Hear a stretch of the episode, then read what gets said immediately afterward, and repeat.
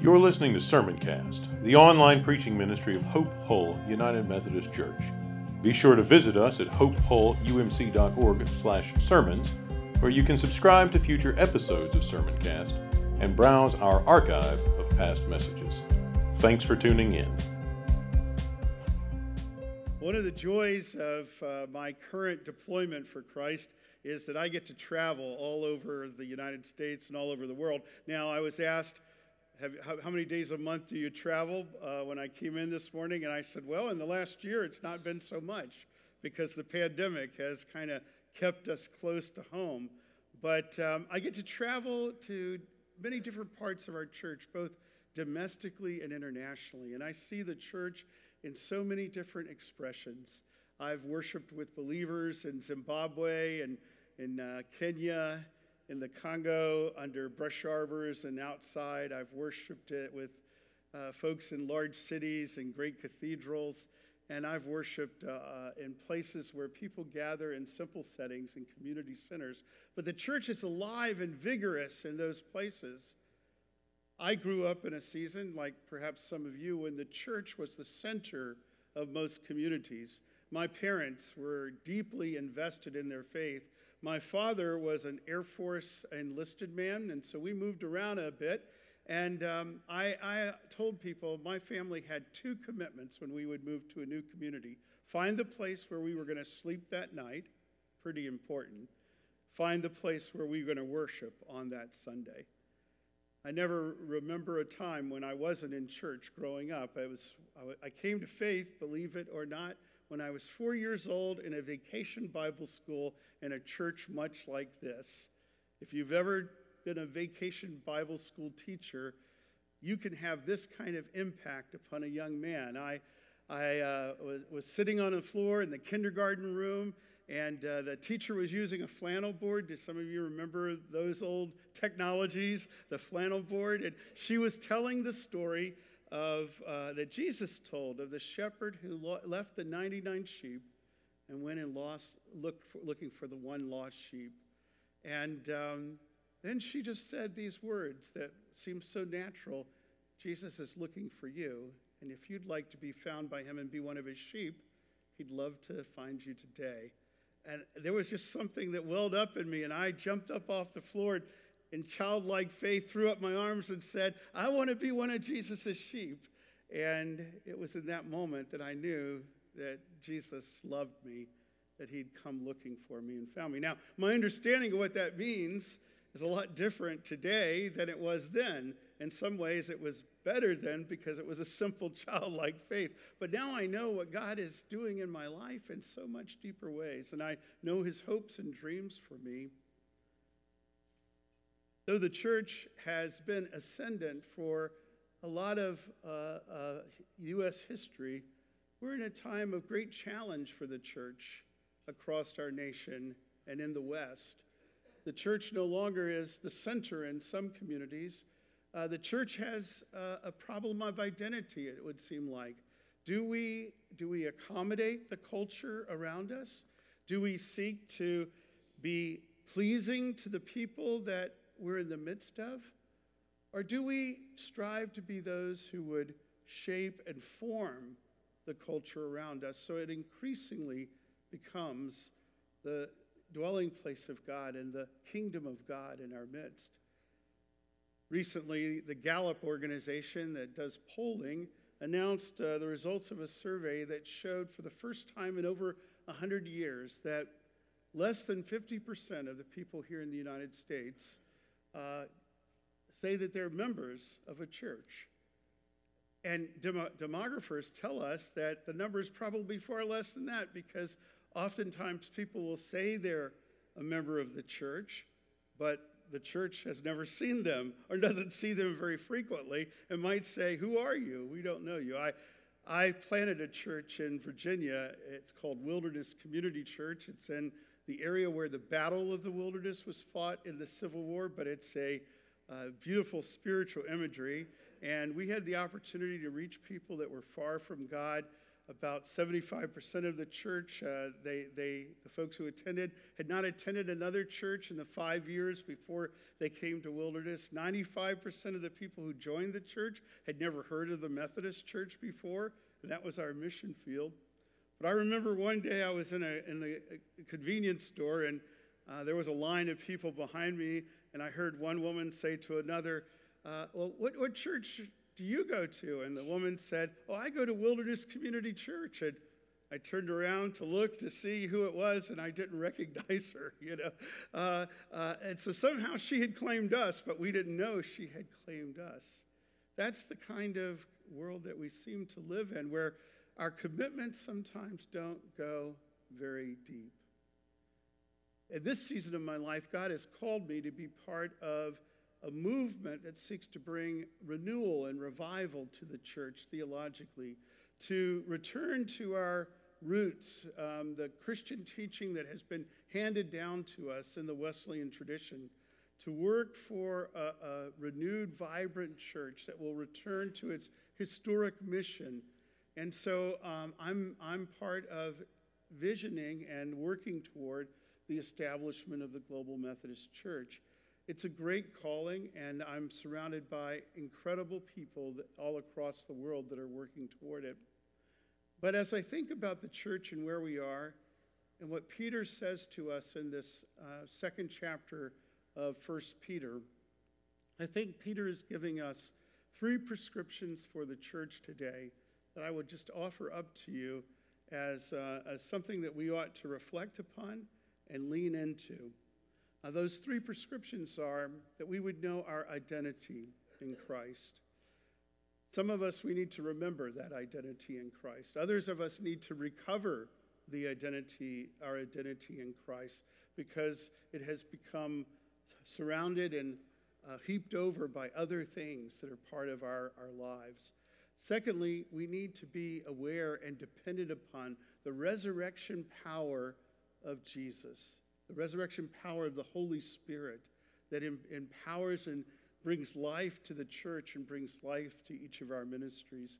And then we need to be about the, the mission that God has given us of proclaiming um, his, his, goodness and, and his saving power, uh, the mighty deeds that he wants to do in our midst. So, first, let me touch upon our identity. You know, um, if I were to ask you to tell me about your life, you might tell me all kinds of things that define you. You're, you're a parent, you're a, a child, you, uh, you do a certain thing for vocation, you have certain favorite musicians or sports teams that you follow. And oftentimes our identity becomes encased in all these things that are out there.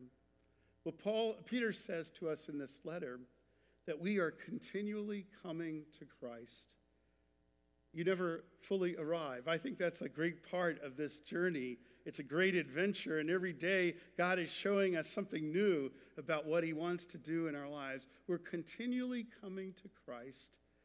And Peter describes this as Christ who is our living stone. A living stone, what a strange image uh, to perhaps latch upon. But what Paul, Peter is saying here is this living stone is representative of the resurrected Jesus who is fully alive in our midst. And we are coming to him, and God is forming us into living stones that are united with Christ. What that says to me is that we have already begun to experience the resurrection power of Jesus. This is not some future hope for us, but as we come to Christ, the resurrected presence of Christ enters into our lives and he begins to change and transform us.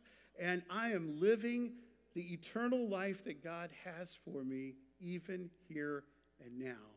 It's not something that I'm to wait for in a future time, but I can begin to experience it here and now in the midst of life as, as we journey through it. Not only are we being made into living stones, but our living stones are being fit together into a spiritual house, um, uh, into a house that God is building. Now, now you, you, I'm sure, are aware of this. In, in the days when Peter was writing this, in the decades and years before, uh, the people of God, the Jewish people, believed that in order to truly worship God, they needed to go to the temple in Jerusalem. That's why that was a huge part of their annual rhythms, going to Jerusalem to participate in the festivals of the Jewish faith. And, and the, the belief of the people was that God uniquely was present and dwelt in that temple. But Peter is exploding that paradigm. Peter is saying that, that God dwells in the midst of us as a gathered people. That, that we, together as the body of Christ, are formed and fitted together into a spiritual temple where we can experience the presence of God right where we live and work and move through the daily rhythms of life. We are a community that is distributed, no longer confined within a grand temple, but spread into the world where we carry the very presence of Christ with us as the gathered community and as his servants deployed. And, and we have this opportunity to represent God, to witness for him wherever we are. You know, the recent uh, time that we've been through, the pandemic that we've been through, has uh, shown, the churches have shown incredible innovation in this period. Uh, Matt was telling me how God had prepared this church for uh, the advent of pandemic and the, the shutdown of our, our weekly services. In some areas, it's been longer than others. Uh, you all were able to begin broadcasting your ser- or you, you started broadcasting your services even before the pandemic had arrived and you were in a position to move into that but one two things that i think the pandemic has demonstrated to us is first um, how building centric the church in the united states in the west has become um, the church uh, in many parts uh, of our country uh, regards itself as a place where it gathers on sunday and that's where holy things happen. And if, if people are going to encounter God, they need to come to that physical place. But that's not God's vision for the church. Our buildings are an important resource. Sometimes it's the most expensive resource that we have as the body of Christ. But our buildings are a tool. They don't, they're not the church. You're the church, the, these living stones built into this spiritual house. And so I believe one of the things God has brought out of this season of pandemic is a renewed awareness of how we can be the church wherever we are, anytime in the week, and how we can connect as believers outside of a Sunday morning. That's the other thing that I think God has shown us in this pandemic season is how Sunday centric so many churches have become. We have our, our Sunday gathering time and the activities around the church, and then we're drawn in a thousand different places during the week, oftentimes forgetting our identity as followers of Jesus Christ just because of the environment and circumstances that we're in. God is reminding us that you have been called to be part of a holy priesthood. And the role of a holy priesthood is to offer up spiritual sacrifices to God.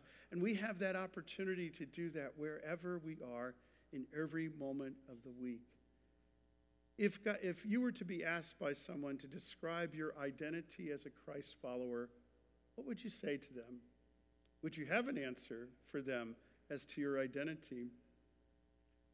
Jesus, uh, Peter here in this passage uses some incredible words to describe us. First, he says, You are a chosen race. Do you have a sense of that? That God has pursued you intentionally? That you're just not accidentally part of this gathered community? That, that God has a distinct purpose for inviting you into this fellowship? That you're not an add on or an afterthought? That amongst all the people that He could have chosen, He's chosen you. And He's chosen you not because you have something special about yourself that you offer Him, although many of you have incredible gifts that you can offer God. But He's not chosen you because you were in a right relationship with Him or because you have something that He couldn't get somewhere else. He's chosen you Because He loves you. He made you. He loves you. He knows who you are. He knows you with all your warts and scars and brokenness and all of that. And He loves you, wants to draw you into a relationship with Him. Like the Jewish people, they were chosen not because they were the greatest of nations or that they would do the most amazing things for God in their own strength. No, they were chosen so that they might be a vessel for God. We are chosen to be part of the tribe of Jesus. And I wonder when people see us in the community, do they see Jesus in us? Do they see Jesus reaching them, touching them? I, I, I like observing people's uh, license plates and trying to figure out what they mean if they are not just numbers or letters, okay? I, I, I love looking at people's email addresses. They usually tells something about someone. My, my personal email address is KBMINLAW, KB Menlaw. You know what the KB is, Keith Boyette, but the MIN is I'm a minister, and LAW, well, I'm also a lawyer. Now, I know that's probably shock to some of you. Okay. I'm a recovering attorney. okay. Um, but yes, God can even touch attorneys, and there may be an attorney here, and I don't mean any offense, but, but uh, that, that, that kind of wraps up a part of my identity, you know, that, that uh, I'm a minister and a lawyer. Well, God wants us, God wants us to be, to be emblematic of this chosen race, people that are marked by Jesus. Um, you know, I, am I'm, I'm, I'm a person, you probably are, that when I go out to eat, I pray in public, okay? And um, uh, I've had several interesting experiences since I've been here in Montgomery. The other night I was in a restaurant, and the, the man and woman that I was eating with, when we got done, they said, We'd like to pray for you. And so we stood up and they gathered around me and laid hands on me right there in the middle of the restaurant, and they were praying up a storm. And when, I, when they got done and I looked up, all these people were watching us. And, and several of them went like this, you know, and all of a sudden, the Spirit, the, the presence of God was in a public place. The church had arrived, and a witness was occurring. Not only are we a, a chosen race, we are a royal priesthood. We're to represent God to people. Some, some people are never going to encounter God except as you present them, present Him to them through your witness, through your representation of Him. And then we were given the privilege of inviting people to connect with God as we are their guide, so to speak. When I was an attorney, I was a trial attorney, and I got to tell you that most of my clients were far from God, okay? And most of the time they had, they had difficulties that really only God could, could solve. It was a spiritual matter they were contending with. And so I would listen to what they were saying, and I would, I would uh, give them my counsel. And then I would always end the time by saying, This isn't on the clock. I've turned off the meter. Can I pray for you? And I told you, many of them were, were far from God. But I never had a single client say, No, you can't pray for me. And God answered many of those prayers. And many of those people became followers of Jesus because a lawyer prayed for them in a law office, took on the mantle of being one of his royal peace priests. We're a holy nation. We're not, we're not um, uh, of this world. We're, we're in the midst of it, but we're, we're citizens of a different kingdom. Our allegiance is to more than this world can offer. Our king is a king who is above all kings. And that radically reorients the way we live through life. And then um, we're a, chosen race, a holy nation, a royal priesthood. That's our identity. I, I would remind you of that identity today. When you go from this place, know that you carry that mantle on your, on your um, shoulders as you go out into the world. Then I would say to you, we need to remember the resurrection power of Jesus, of the Holy Spirit, and be dependent upon that. You know, the resurrection power of the Holy Spirit is present for each and every one of us in every moment. We dare not undertake anything apart from the infilling of the Holy Spirit and dependent upon Him. When I was asked to consider becoming president of the Wesleyan Covenant Association, I very quickly said, I'm not interested. I mean, I'd been pastor at Wilderness for 19 years. We were a year away from our 20th anniversary. I thought that would be great to be there to celebrate that. I figured that was a good run and maybe I'd retire at that point. I didn't feel equipped to be the president of an organization that would be undertaking to form a new denomination out of the chaos of the United Methodist Church. But God, like he in our, in, in our calls all the time, He won't let go. I, I argued with him so much that I even sat there. I, he told me, You'll fill out that form. And I filled it out, and the deadline was noon on a Saturday. And I sat there through the morning refusing to press the enter button on the computer to send it until finally at 11:55 I hit the button. What God was dealing what I was dealing with was my sense of inadequacy, but it was never about my adequacy or my inadequacy. It was about whether I would be a vessel through which God could pour himself. And that's really all God is looking for. Would you open up your life to allow the Holy Spirit of the living God to fill your life to overflowing so that you can do things that are above and beyond anything you could ever imagine?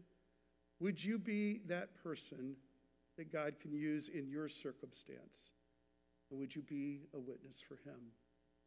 The resurrection power of Jesus is available to us all the time, and all we need to do is give the Holy Spirit permission to operate and to be dependent upon Him. I am desperately dependent upon Him in every moment.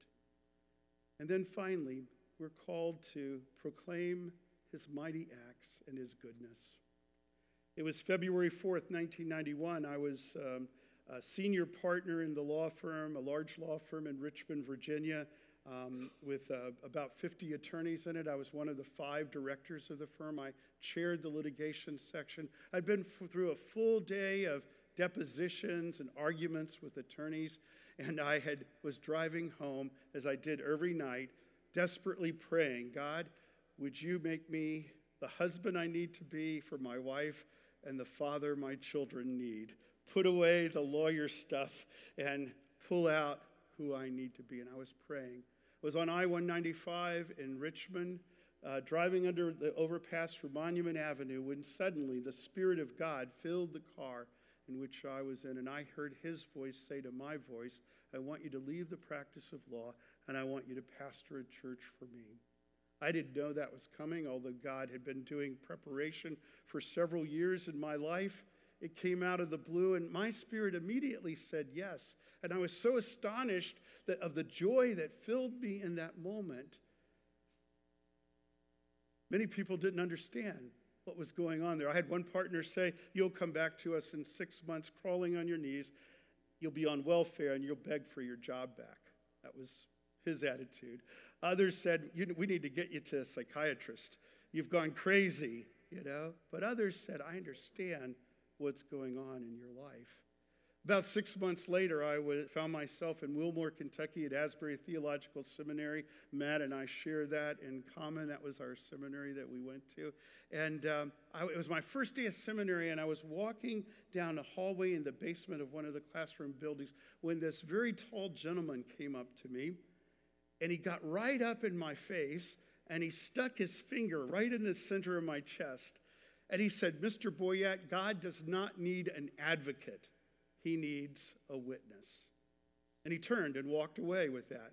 I later learned that his name was J.T. Seamands. He was a professor of missions there at Asbury Seminary. I don't know how he knew me.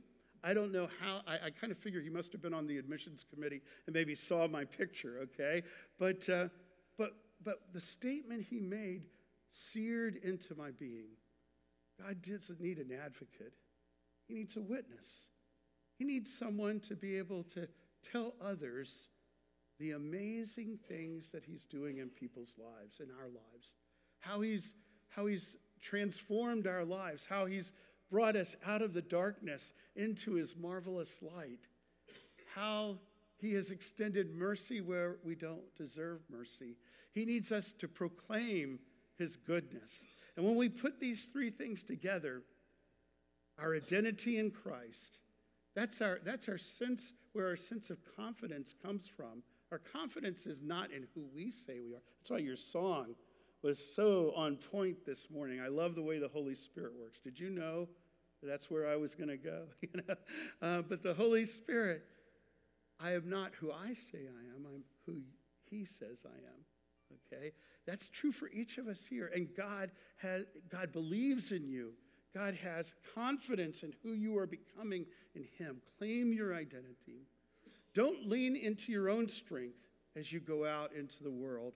Know that it is God working in and through you to accomplish His good works, that He is pouring out upon you the fullness of His Holy Spirit. And be open to that, be dependent upon that, and watch the amazing things He does.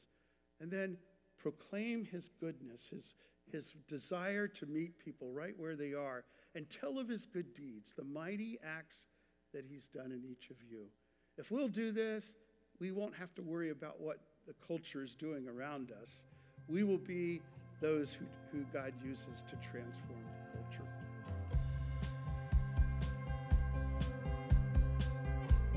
You've been listening to Sermoncast, the online preaching ministry of Hope Hull United Methodist Church. If you enjoyed this message, consider sharing it with a few friends. Remember to visit us at hopehullumc.org/sermons and subscribe to get notified when new content is posted. Thanks for listening.